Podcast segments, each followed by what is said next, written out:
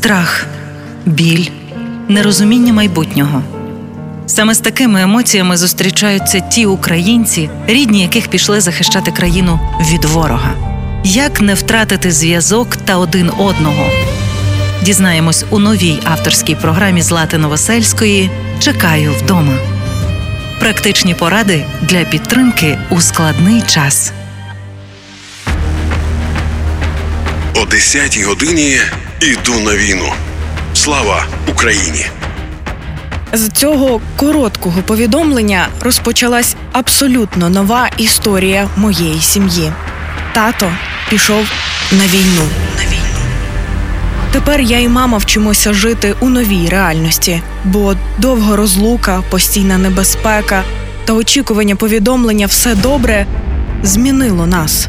І як не втратити зв'язок із найріднішими, будемо дізнаватись разом. Тож сьогодні ми поговоримо про те, як налагодити спілкування з людиною, яка на фронті. Найважливіше і водночас найтяжче – це тримати зв'язок. Тому домовтесь, коли і як ви будете спілкуватись. Можливо, це кілька смс, телефонна розмова, або є унікальна можливість побачитись у відеодзвінку. Використовуйте будь-яку нагоду поговорити з найріднішими.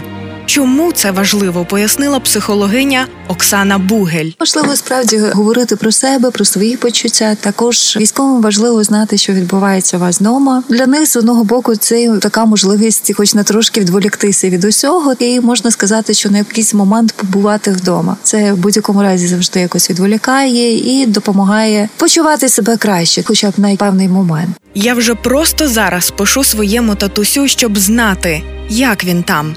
І ви зв'яжіться зі своїми захисниками, бо це додасть сили і віри. І їм, і вам.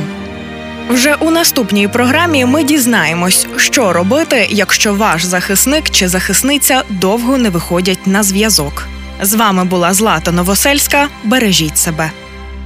Партнер проєкту – мережа аптек «ДЕС». Власники картки клієнта «ДЕС» можуть задонатити свої бонуси на ЗСУ. Якщо ліки, то в «ДЕС».